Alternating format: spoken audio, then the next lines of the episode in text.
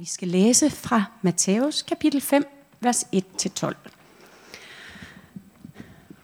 Da Jesus så skarne, gik han op på bjerget og satte sig. Og hans disciple kom hen til ham, og han tog til ord og lærte dem.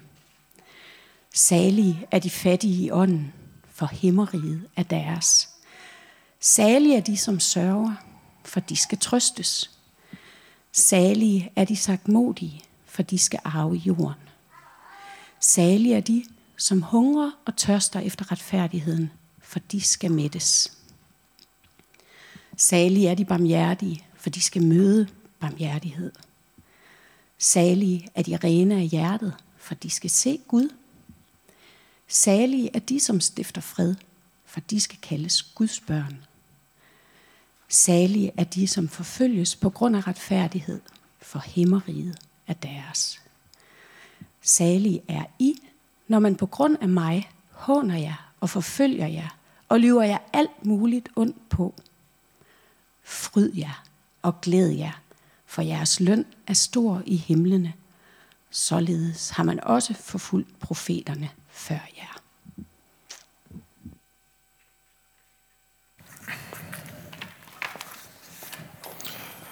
Som sagt, så skal det i de næste tre uger handle om, hvordan det er at være menneske på en jord, med nogle vilkår, man måske ikke altid lige frem selv vil have valgt. Jorden som verdens bedste, eller verdens bedste håndværkertilbud, har vi kaldt den. Jorden som sådan en, en, en lidt øh, mærkelig handel, man ikke helt vidste, man indgik, hvor der lige var lidt mere, end man havde regnet med, der skulle fikses i det her hus, man nu er endt i. Og vi følger egentlig bare øh, tekstrækken, de tekster, som man læser rundt i alle landets øh, folkekirker på de her tre søndage. Og den første søndag, som så er alle helgens søndag her i dag også, så er det altså saligprisningerne, som er på menuen. Og dem har vi lige læst, men jeg har egentlig også lige lyst til, at vi lige sådan, øh, prøver at komme lidt ind i, hvordan det var at sidde der på det der bjerg, under den her bjergprædiken første gang og høre dem. Og der tror jeg simpelthen lige, at jeg er nødt til at få noget hjælp af, af Monty Python til at, at gengive det. Jeg synes, de er nogle af dem, der får forklaret den her scene bedst. Har du den klar, Morten? Nå, den får vi ikke med, øh, desværre. Øh, jeg, kan, jeg kan næsten, jeg kan bare lige øh, fortælle den, mens den kører om bag. Nej. øh, øh, nej. Vi kan godt se, her står Jesus på det her bjerg. Der er en lille fejl der, der skulle han egentlig sidde ned. Det står der, jo, han gør som det første. Det var det, sådan en rigtig øh, rabbi gjorde. Han satte sig ned, inden han begyndte at undervise. Øh, og så, hvis du bare kører videoen lidt videre der, ikke også, så bliver der jo ligesom stille og roligt zoomet ud. Og øh, øh, man kan se, hvordan der bare står rigtig, rigtig mange tilhører. Og så, øh, så får vi også nogen øh, til sidst, når vi lige når lidt længere. Helt omme bagved her. Og øh, Jesus' øh, øh, lyd, lydfolk, de har altså endnu dårligere styr på det. Nej. øh, så det kniver lidt med helt at høre, hvad det er, manden siger helt nede bagfra. Og øh, de står også og snakker lidt, og det dør ikke helt. Det kniver lidt med helt at forstå det. Og så, hvad, hvad var det, han sagde der? Og så kører den så med, Øh, I think he said, blessed are the cheesemakers. Uh, der var Jesus siger, blessed are the peacemakers. Uh, og så begyndte de at diskutere lidt, hvad er det lige, uh, hvorfor er det lige osteskaberne, der nu skal være? Det er altid, hvorfor er det altid ostemagerne, der får al uh, velsignelsen der? Og så er der en, der siger, at det er også måske mere sådan symbol, det skal tolke. Det er alle, alle de mennesker, som, uh, som arbejder med mælkeprodukter, der er velsignet. Uh, og, og så kører den ligesom der, ikke også? Og man prøver sådan desperat at forstå, hvad det er, det handler om. Og nå, så kommer der noget, blessed are the meek, blessed, eller velsignet er de sagt mod, særlig er de sagt modige. Og tænker, åh, oh, det var også dejligt, de, de, the meek got something, they never get anything, it's good. Øh, og der er nogen, der synes, det er lidt mere snyd, at det skal være de meek, og ikke de her rige folk, der står om bag ved at snakke. Øh, og jeg synes egentlig, det er for rigtig fint illustreret, det der med, både hvor svært det var at høre, hvad der blev sagt i første omgang, men også hvor svært det er at forstå de her ord. Øh, du må gerne tage den af igen nu, Morten. Øh, det er simpelthen ikke nemt at have med at gøre den her bjergprædiken. Og øh, der er også mange, der siger, at sådan, når man kigger sådan på hele øh, den historiske forsøg på at tolke bjergprædiken om gennem, op gennem årene, så handler det mest om at få omtolket bjergprædiken, sådan at den ikke gælder for os. Det er sådan, man prøver sådan at få den bortforklaret, fordi den er simpelthen lidt for svær at have med at gøre. Det er det, alle de store teologer har siddet og, og prøvet at gøre. Og nu er det ikke fordi, at jeg har noget ønske om, at vi skal til at praktisere øjeudrivning eller håndafskæring, eller noget, som der ellers bliver foreslået i bjergprædiken. Men jeg tænker, lige i dag, så prøver vi alligevel lige at se lidt mere, er der faktisk noget her, som også gælder for os? Er der noget, som vi ikke bare skal have tolket væk og tolket til siden, men som faktisk handler om os og vores liv i dag lige nu. Ordet salig, makarios på græsk, øh, det er nemlig noget, som alle sprogforskerne er enige om. Det er, det er ikke bare noget, der kommer en gang. Det er sådan, vi plejer at bruge salig. Det er dem, der er døde, der er salige. Men her, så er de salige, det er faktisk en, en præsent, en nuværende, eksisterende tilstand af lykke. Og lykkebegrebet, det skal selvfølgelig lige forstås med en asterisk, fordi det er ikke nødvendigvis bare, at man lige har en, en god følelse i maven, eller man er i lidt en euforisk øh, lykketilstand. Nej, når vi taler om lykke i øh, bibelsk forstand, så er det det, så er det det, som faktisk viser sig at være det gode og det sande og det sunde for os, der er lykken. Øh, og det er ikke altid, man lige kan se, det er det, man står i det, men måske kan man en dag også komme derhen, hvor man kan se, at det, vi har lige nu, der er faktisk også salighed, der er faktisk også lykke der. Særligheden, det er ikke sådan noget konditionelt, som kun lige sådan opstår, hvis vi kan vinge den her boks af og den her boks af. Nej, det er faktisk... Øh, og det er heller ikke noget, man skal sådan ud og vinde en eller anden kamp, eller vinde nogle slag, før man så endelig er nået om til den optimale salighed, når man har bedt så mange bønder og tædet så mange af de onde, onde folk. Nej, en, en meget bedre an, an, analogi for at prøve at forstå, hvad salighed er her, det er, at, øh, at det er ligesom om, at det er noget, vi har arvet. Det er sådan en rettighed, vi har fået, fordi vores far havde den, nu har vi den også. Vi har simpelthen arvet vores salighed fra Jesus. Og det giver os så på en eller anden mærkelig måde en salighed i at være forfulgt, og i at være fattig i ånden og sørgende og alt muligt andet, som normalt ikke vil forbindes med lykke lige frem. Det bliver næsten endnu mere provokerende i den nye oversættelse af Bibelen, Bibelen 2020, hvor at, øh, det er skiftet ud med heldig. Heldige er I, hvis I sørger. I er heldige, når man håner jer. Man godt, åh, ah, nu skal I lige være med at få det til at lyde som om, at det er sådan et tilfældigt terningkast, og så er der en, der har slået et, og så er lavet alle de andre, som om det er en sekser, ikke også? Altså, det, det, det er sådan der, vi er, det vi har med at gøre nu. Og alligevel, så står Jesus her på et bjerg og råber til nogen, som de her tilhører, vi så lige før, de er lige nu besat. De lever i et besat land. Romerne har taget magten. Og ifølge flere kilder, så lider de også under en økonomisk depression og under en hungersnød lige nu. Og en i de her vilkår, en af de her mennesker, som synes, at deres liv er ganske forfærdeligt, så påstår Jesus altså, at de stadigvæk er salige. At de stadigvæk er lykkelige på en eller anden måde. Og jeg tænker, de har ikke, de har ikke kunne forstå, de har ikke kunne forholde sig til, hvad det er, han siger. Men alligevel, så siger han det til dem. Og ikke bare det. Jesus han er også så skør. Han også ladet de her ord gælde for, for os i Danmark i dag. Midt under en tid med nogle sindssyge coronarestriktioner, der bliver sværere og sværere at holde til her på 8. måned at leve i. Så siger han alligevel, salige er I. Det er sådan svært helt at forstå, eller forholde sig til, eller forestille sig, hvordan i alverden det her det skal være sandt. Og hvad er det så lige, at, at pointen er? Hvad er det? Man står lidt forvirret tilbage, når man har læst de her sælgepriser. Man kan ikke helt forstå, hvorfor det lige var det her og det her, der blev nævnt. Hvorfor var det de her ni, der kom med? Hvorfor er det lige dem, der er rene af hjertet, der skal se ud? Eller hvad, hvad lige forholdet er mellem de her ting? Og øh, det kommer vi simpelthen til at bruge resten af prædiken på i dag. Bare at dykke ned i hver ni, alle ni, og prøve at forstå, hvad det er, det her det handler om. Og øh, selvfølgelig sådan en, når ham, der har skulle skrive prædiken, han har brugt suverænt mest tid på den første. Ikke helt så meget på den næste, og endnu mindre på den sidste. Og sådan noget. Så øh, rolig nu, det kommer til at gå stærkere, hvis I føler, at I er ved at... Det går meget langsomt efter den første her. Ja, den første. Salige er de fattige i ånden, for himmeriget er deres. Så er vi ligesom i gang. Ikke? Hvad i alverden vil det sige at være fattig i ånden? Vi plejer da at tale om at blive fyldt af ånden, eller at have meget ånd, eller være meget sådan åndsfyldt. Og det handler jo normalt bare om at få skaffet så meget ånd hjem som muligt, ikke også? Og nu skal man lige pludselig være fattig i den. Altså, hvad er det for noget, det her? Lukas, han har også cirka den her beretning. Øh, der foregår det på en slette i stedet for et bjerg. Men han siger, salige er de fattige. Der kommer ikke noget i ånden på. Der er det bare dem, der ikke har så mange penge, der er salige hos ham. Og derfor så har den her debat altid raset. Er det bare igen Jesus, der er efter de rige, og prøver at sige, nu skal de til at gå igennem nogle flere nåløjer som kameler igen? Eller hvad, hvad er det, der er med at gøre? Øh, er, det, er, det bare, er det bare almindelig fattigdom, det handler om, og lidt hate på alle de rige? Jeg tror måske, at Jesus han i virkeligheden har hentet sin inspiration hos profeten Esajas, som han havde ret godt styr på. Og i kapitel 66, vers 2, der taler Esajas om, at det er den hjælpeløse, jeg ser til. Den modløse, den der skælver for mit ord.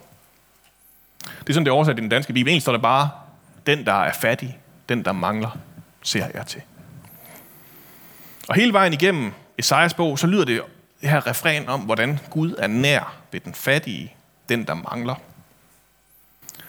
Det er simpelthen den, der mangler, Gud kan have en relation til.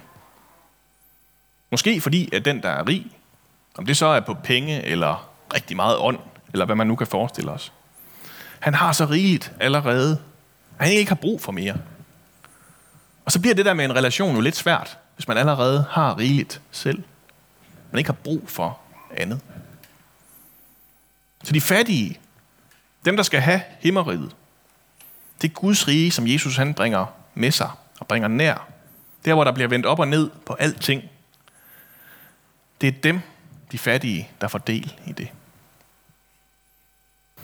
Og det siger han jo så igen til den her flok, som egentlig allerede var i fuld gang. De havde allerede masser af projekter kørende med at få bragt Guds rige nær. For de fleste af dem, der betød det, at Israel igen skulle være et magtfuldt, rigt, selvstændigt land, ikke også? hvor der ikke længere skulle være romerske besættelsesmagter, og de blev lavet, lavet ud. Som skulle tilbage til de gode gamle dage på kong Davids tid, dengang at naboerne de frygtede Israel, og templet var stort og flot, og alt var godt. Det var der, de gerne ville hen. Og i sådan en forsøg på at bringe de her velmagtstider tilbage, der var der fire forskellige strategier på Jesu tid. Fire skoler, eller fire politiske partier, om man vil, for hvordan man skulle komme derhen. Der var zeloterne, frihedskæmperne. Og zeloterne, de gik med vold og terror og prøvede på at få jaget romerne ud og få slået dem lidt der, hvor de var svage. Lave sådan nogle små guerillaangreb på besættelsesmagten og så håbe på, at, øh, at man ligesom kunne få dem til at stå tilstrækkeligt svagt og gøre det tilstrækkeligt træls for dem at være i Israel. Og som faktisk 30-40 år senere end det her, faktisk kommer rigtig, rigtig langt med, fæld, med det her foretagende under Judas, Judas Maccabæren, og i en kort periode faktisk lige for jaget romerne helt ud af Israel. Så var der isærerne. De var sådan lidt mere de eksklusive. Isærerne, de havde trukket sig fuldstændig ud af det her samfund, som de ikke rigtig synes, de kunne forsvare at være en del af længere. Så de havde lavet deres eget lille fællesskab øh, midt ude i ørkenen, og så når de kun ligesom var sig selv derude, så kunne de slippe for alle de der fristelser fra satan, som var ude i samfundet. Og så kunne man ligesom øh, brokke sig over alt det, der var galt i samfundet, og så bygge sin egen lille klub, hvor at dem, der havde fanget, hvad det gik ud på at være sand jøde, kunne komme og være en del af det. Og så slap man for alt det forfærdelige samfund derude. Så var der fejserne, De trofaste tempelgængere. Sådan den øvre middelklasse her, eller underklassen også lidt en gang imellem. Og fejserne, de havde gjort det, at de havde sådan fået sagt, Moseloven, den får vi destilleret helt ud i nogle tydelige regler, som er sådan til at overholde, ikke også? Og så skulle de egentlig bare vente på, at hele Israel, de ligesom havde lært at overholde de her regler. Og så kunne Israel igen blive Guds rige. Og så var det hele, som Gud havde tænkt, det skulle være, når først alle begyndte at følge farisæernes regler. Så var der styr på det. Så var der som den fjerde og sidste, sadukæerne. Det var sådan lidt øh, den øvre herskerklassen, de rige.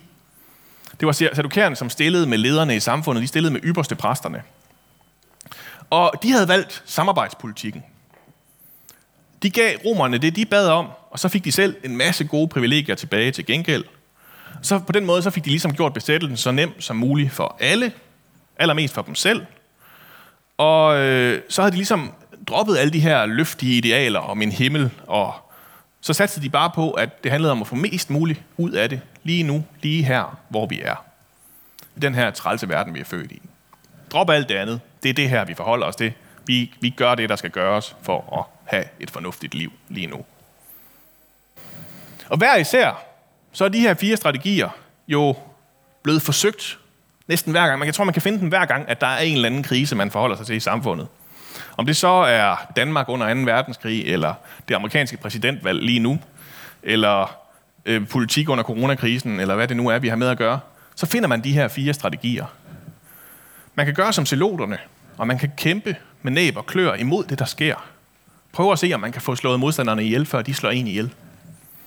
Man kan gøre som isærerne og vende verden ryggen og trække sig ud og lave sit eget lille samfund, hvor man selv bestemmer reglerne og slipper for alle problemerne.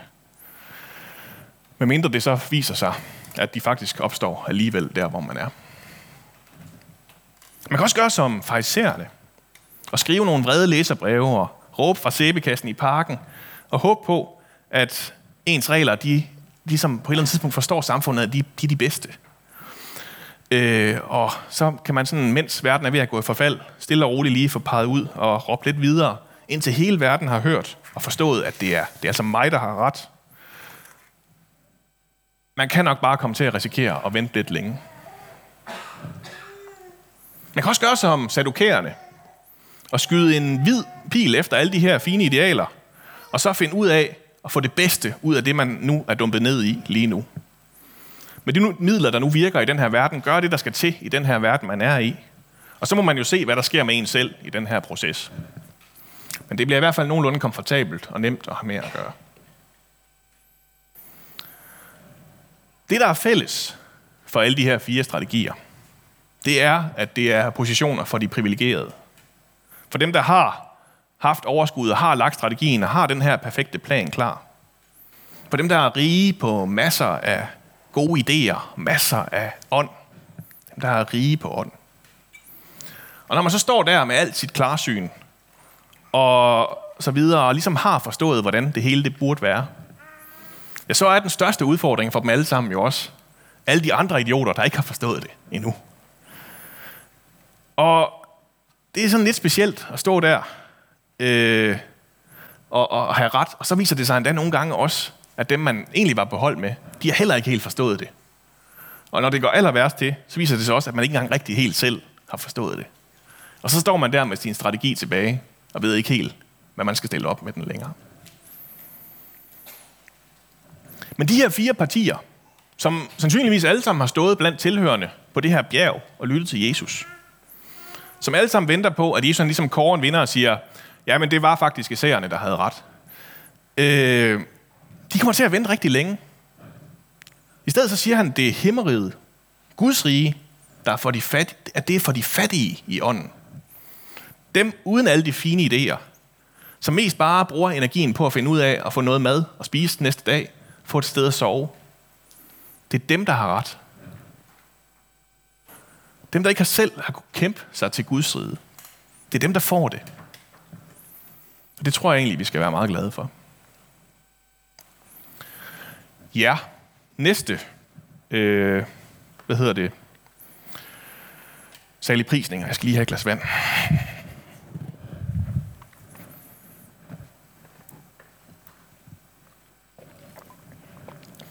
Særlig er de, som sørger, for de skal trøstes. Det er en af de her kloge og rigtige ting, som man aldrig nogensinde må smide i hovedet på en sørgende, ikke? Men hvis vi lige træder et skridt tilbage, så er der jo faktisk en mulighed for, at det måske er rigtigt alligevel. At der er en velsignelse, en salighed at få ved at opleve trøsten, selvom man selvfølgelig altid hellere ville have været sorgen for uden. Igen har jeg Jesus mistænkt for at have, have læst i sin bibel, inden han siger det her. I prædikernes bog, kapitel 7, vers 2-3, så står der for eksempel, hellere gå til sorgens hus, end til festens hus. Hellere græmmelse end latter. For hjertet kan være glad, selvom ansigtet er mismodigt. Og de her vers, de er næsten endnu sværere at forstå end saligprisningerne. Øh, og oversætterne, de, de tror, de tror også, de kniver lidt med dem for helt at forstå det. Fordi det, det, der egentlig står, det er, at det er igennem ansigtets mismodighed, at hjertets glæde findes.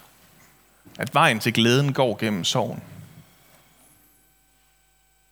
Og endnu en gang, så vender Jesus altså op og ned på, hvordan man troede, verden fungerede.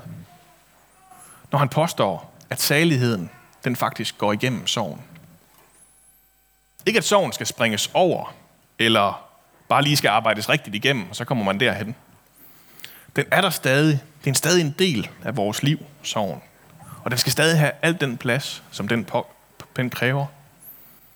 Men selv der, hvor livet gør helt forfærdeligt ondt, der er vi stadig salige, påstår Jesus. Der er der stadig trøst. Ja, salige er de sagt modige, for de skal arve jorden, lyder den næste. Sagt modig, det er også en ord, jeg ikke lige får brugt nok til hverdag. Øh, på græs så står der prejs, øh, og det her begreb prejs, det finder vi også hos den store filosof Aristoteles i hans nikomakæiske etik, som er bygget op om de her dyder, hvor han prøver at finde den gyldne middelvej mellem ekstremerne hver gang. Og prejs, takmodighed, det er faktisk en af de her dyder. Den ligger mellem på den ene side ekstremet hensynsløshed, og på den anden side ekstremet kujoneri.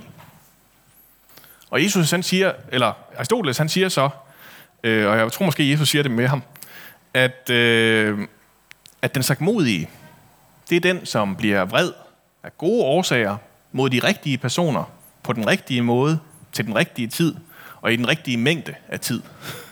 Så er man sagmodig. Det var så nemt. Øh, og det er jo sådan, vi alle sammen håndterer konflikter. Det ved vi jo godt.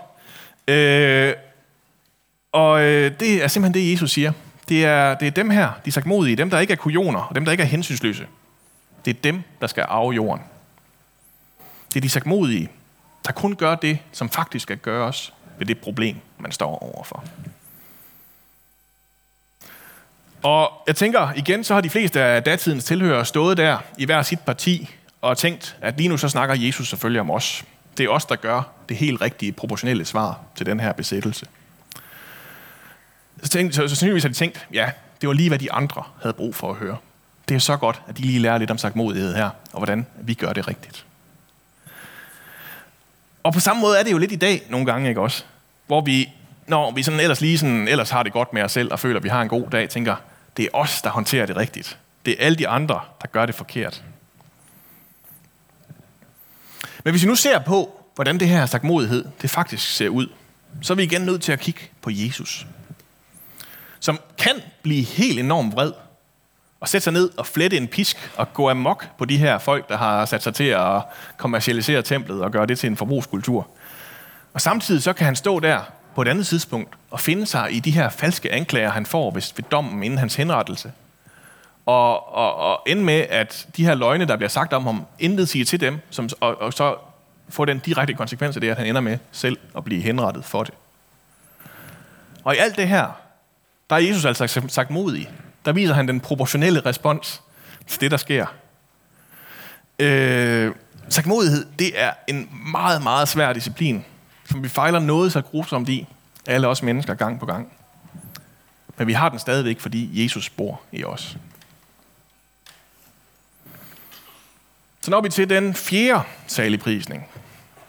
Salige er de, som hungrer og tørster efter retfærdigheden, for de skal mættes. Jeg tænker, at øh, folk er ved at være blevet lidt tørstige og sultne, da de er nået hertil. Det er I måske også. De har stået der og lyttet et stykke tid nu. Og øh, nu er de gået hele vejen ud på det her bjerg, og så står han der og snakker. Og så begynder han også at snakke om sult og tørst. Det, der så er forskellen på os og de her oprindelige tilhørere, det er, at de oprindelige tilhørere, de har faktisk prøvet at være rigtig sultne. De har faktisk prøvet at være rigtig tørstige. De er ikke bare været sådan nogen, der lige har sprunget et måltid over en gang imellem. Og det her det er mennesker, som faktisk har levet i et samfund, hvor man kunne risikere, at høsten stod fejl, og man skulle leve på alt, alt for få korn resten af vinteren. Hvor at brødet var tørret ud, og der var ikke andet, eller man kunne risikere, at brønden var tørret ud, mener jeg selvfølgelig. Og øh, der ikke var andet at gøre end at håbe, at man kunne nå til den næste by, og der så faktisk var vand i deres brønd, inden man dejsede om af tørst. Hvor, hvor, hvor dem, der hunger og tørster, de faktisk ved, hvad det vil sige at hunger og tørster. Det er ikke bare folk, som er sådan lidt dessertsultne, vel? Altså, det er folk, som faktisk ved, hvad sult og tørst det er for noget, han siger det her til. Så når Jesus taler om at hungre og tørste efter retfærdigheden til dem, så vækker det nogle meget, meget stærkere billeder hos dem, end det gør hos os. der bare er sådan lidt småsultne. Og ikke bare det. Så man også af til kan have svært ved at forstå, hvordan Danmark bliver ledt, og hvorfor det ikke er en ordentlig straf for skatteunddragelse eller manddrab, eller hvad det nu er at gøre. Ja, så lever de i en verden, hvor uretfærdigheden den snarere er sådan hverdagen for dem. Det er mere, mere reglen, end det er undtagelsen, at der sker uretfærdighed omkring den. Hvor man ved, at hver gang, at man skal drage igennem byporten med sine nye, nye varer fra marken, så bliver man snydt. Så tager ham der tolleren langt mere, end han skulle til sig selv. Hvor at ham, der har en højere titel end dig, han kan gøre lige, hvad han vil ved dig og din familie, uden at du har nogen som helst chance for at gøre noget tilbage. Det er den verden, Jesus han taler ind i, hvor uretfærdigheden det er reglen, mere end det er undtagelsen. Og til dem, så lover Jesus, at de faktisk skal mættes. At de faktisk en dag ikke behøver at være sultne længere. Så så meget andet hos Jesus, så fungerer det ikke helt, som vi havde tænkt, det selv skulle gøre. Det betyder ikke, at Jesus han går ud, og så giver han alle snyderne og voldtægtsmændene en, en, en, en røvfuld, vel? Altså, det er, ikke, det er ikke sådan, det fungerer. Nej, det er faktisk Jesus selv, som tager straffen på sig. Som giver os et løfte om, at det er ham, der sørger for, at retfærdigheden skal ske. Og at vi faktisk bliver med det en dag, når vi står og kan se på ham, hvordan det hele endte.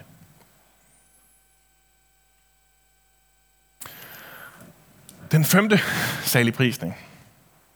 Salige er de barmhjertige, for de skal møde barmhjertighed. Lige efter retfærdigheden, så når vi til barmhjertigheden. Det var lidt nemmere, hvis vi kunne skille det med, og vi ikke lige behøvede at forholde os til begge dele på én gang.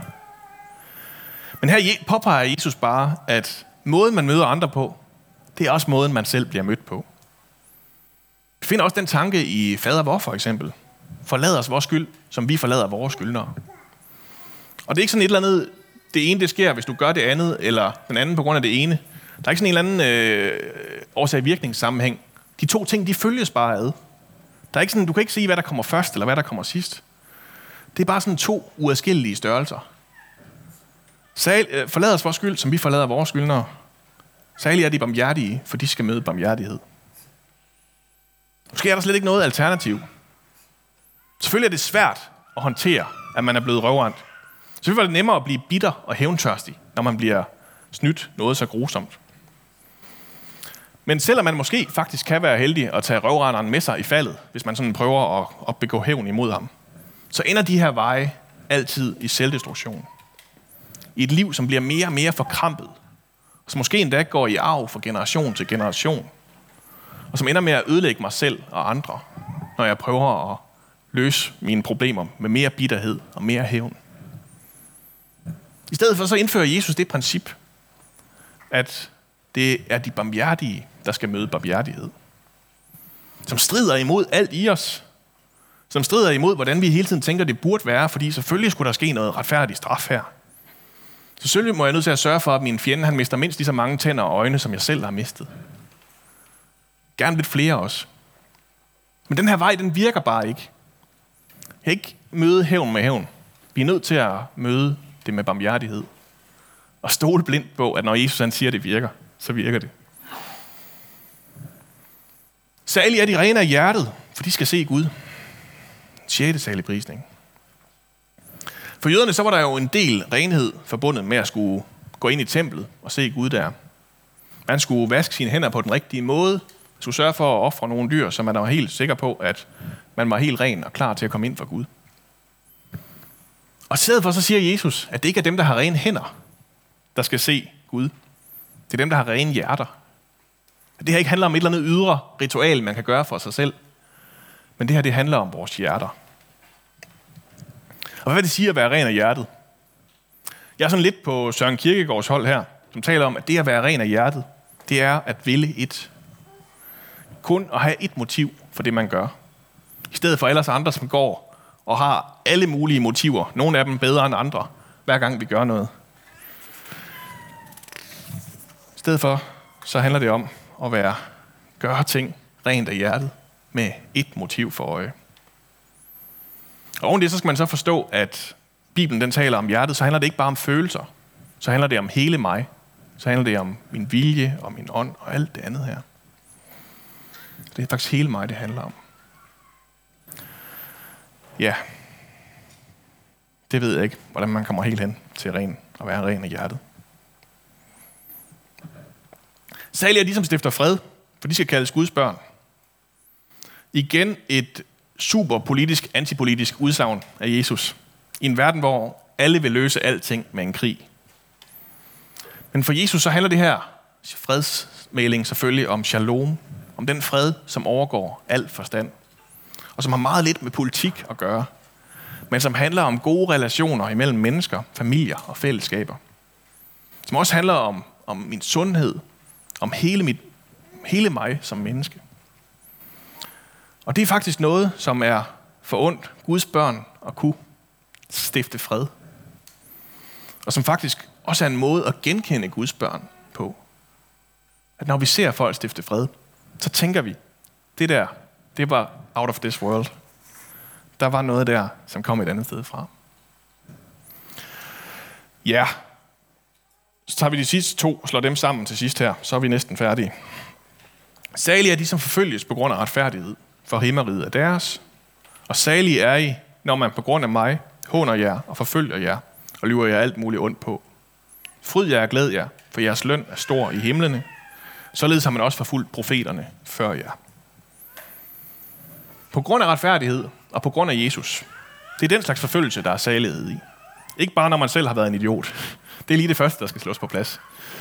Øh, alligevel, så sker der lige et skift fra de første otte til den 9. saligprisning her.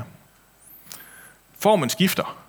Men indtil nu, så har man også kunne slå op i Gamle Testamente og finde argumentet for det, Jesus siger. Finde ud af, hvad det er for en profet, han trækker på lige nu. Nu indfører Jesus en ny tolkningsnøgle for at forstå det her. Særlig er I, når man på grund af mig håner jer. Jesus han indfører sig selv som forståelsen rammen for at forstå de her saligprisninger. Forstå, hvordan vi lever som mennesker på den her jord. Han lægger sig ud med hele den der religiøse magt, som var igen. Øhm, hele den her, det her trusselsbillede, som var en del af det på Jesu tid, siger han, der er faktisk en anden vej i det her. Og på den måde så får han vist, at de her særlige prisninger, det handler altså ikke kun om god opførsel, om at opføre sig ordentligt. Det handler faktisk om noget, der er dybere end det. Det handler om, hvem vi er på hold med. At det faktisk er Gud. At det faktisk er Jesus, der gør os i stand til det, vi gør. At al den her fantastiske salighed, hele den her lykketilstand, i at, hele den her måde at være i det, som er sandt og godt og smukt, det er noget, som vi træder ind i igennem Jesus, fordi han har gjort det først. Ja, lad os bede sammen. Far, tak fordi, at øh, du øh, kalder os salige lige nu i alt det lort, vi står i. At du viser os en vej i det. Du viser os, hvordan vi øh, ja, kan tage imod det. Far, vi, vi forstår det stadigvæk ikke helt. Nu har præsten snakket i lang tid, og vi forstår stadig ikke helt, hvad det her salighed det handler om. Vi beder bare om, at du må åbenbare det for os. At du må vise os og kalde os ind i en salighed. Du må vise os, hvor fattige i ånden vi er, hvor meget vi har brug for dig. Amen.